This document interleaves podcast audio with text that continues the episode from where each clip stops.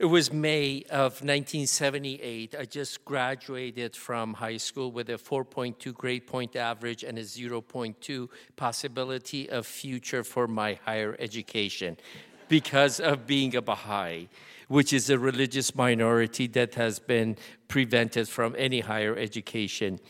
So basically, within four to five months, we went into a um, military curfew, and it was unruly. It was chaotic. It was uh, not a place to uh, seek any f- higher education. And my dad saw the writing on the wall and uh, said, Let's get you out of here. So I received my admission for um, school in America and my flight was at 7:45 a.m. Because of the curfew, I could only uh, leave. We could leave after five. So we dashed out on the streets of the cap- capital city, Tehran, with uh, blockades of the smoking tires and also uh, turned upside down cars, set on fires. The banks and businesses broke into. It was an obstacle course to get to the airport to find out from the person next to me that he was on the same flight the day before, but was called back because of the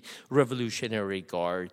So he said, unless we leave and uh, fly over the international border, he would be fearful the same thing may happen. So we prayed uh, to cross the international border, and uh, we did. And we did an emergency landing in Damascus to celebrate. Just kidding. It was to fetch food and fuel because the um, pilot didn't want to take any chances, so he just dashed out of the airport. I arrived at 1201, January 1, um, 1979, in San Francisco. Brand new country, brand new year, brand new culture and people. So within a few months, the Iranian hostage crisis happened. 10 days later, I was deported. But thanks to the pro bono services of uh, the Catholic um, services, uh, religious services, I was able to sign for a refugee status. And so uh, while I was absorbing and digesting, processing this, being now a refugee, I received a call from my mom that uh, my dad was uh, taken at gunpoint uh, and was taken to undisclosed location for being a Baha'i. They ransacked the house. It was devastating.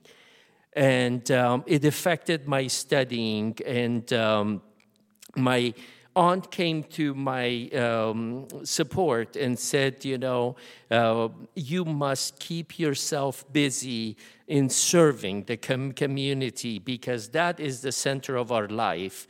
And so we, at the same time, the Hmong refugees came to San Diego. So um, with her encouragement and accompaniment, I was involved in that. And then um, because it really brought back how my parents and grandparents lived their life because uh, Abdul Baha said that to be a Baha'i is to love humanity and try to serve it. So we did my portion for that. And then my friends at school said that uh, what's wrong with you? You seem not to know anything about prejudice as it's going on here. I said, that was very strange for me. I said, huh, I had to reflect. And I realized that all along, I was brought up as a world citizen. That Baha'u'llah said, Earth is but one country and mankind its citizens. That to see no strangers, but regard all as members of one family so I started realizing that I didn't see any otherness, no strangers, only friends I have not met yet.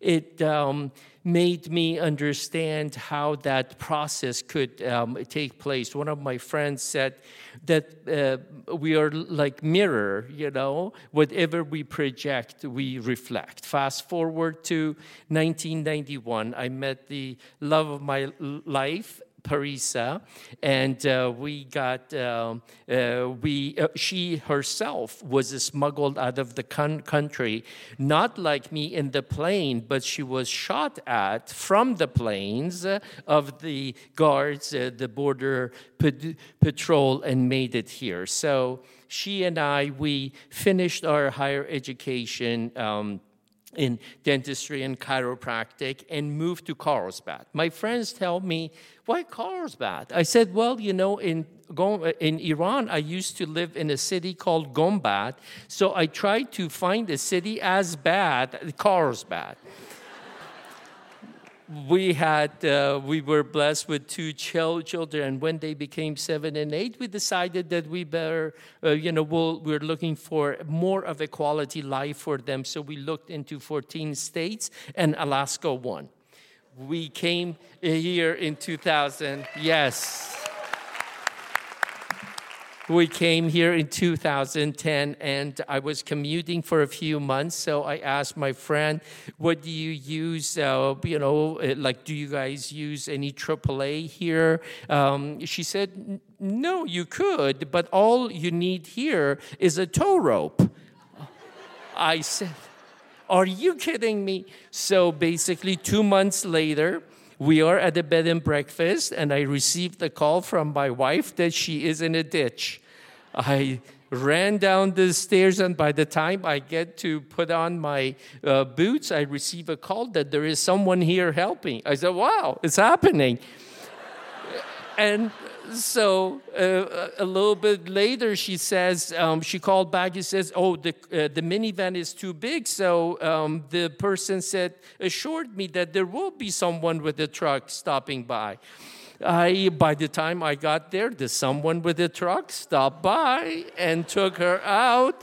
So we knew that we made the right decision to move here. And um, yes. And and then um, we got to know that there are 105 languages are spoken here. It is most diverse, both culturally and spiritually, with interfaith activities. We felt that we are in paradise. With the Baha'i writings, it talks about paradise is called Abha Kingdom. The initials is AK. I think we are in paradise. so my friends tell me, don't you get homesick? Because there, are, there isn't much of your kind here? I said, No. Although I don't have any of my kind, but I have mankind as my friend and my family that I can connect with. And basically, to share my culture, the Persian culture, Persian cuisine, Persian cat. No, I'm kidding. yeah. So I learned. I learned that, um, you know, to share, we need to first love humanity. And that's what, uh, and then as we do, we are like drops of water coming together. Once we come together, it starts to unite and bind, and then sharing is easy. We become the drops of one ocean of humanity. So nowadays, when we go back to Southern California, we call it our Thanksgiving trip because we give thanks we are here and not there.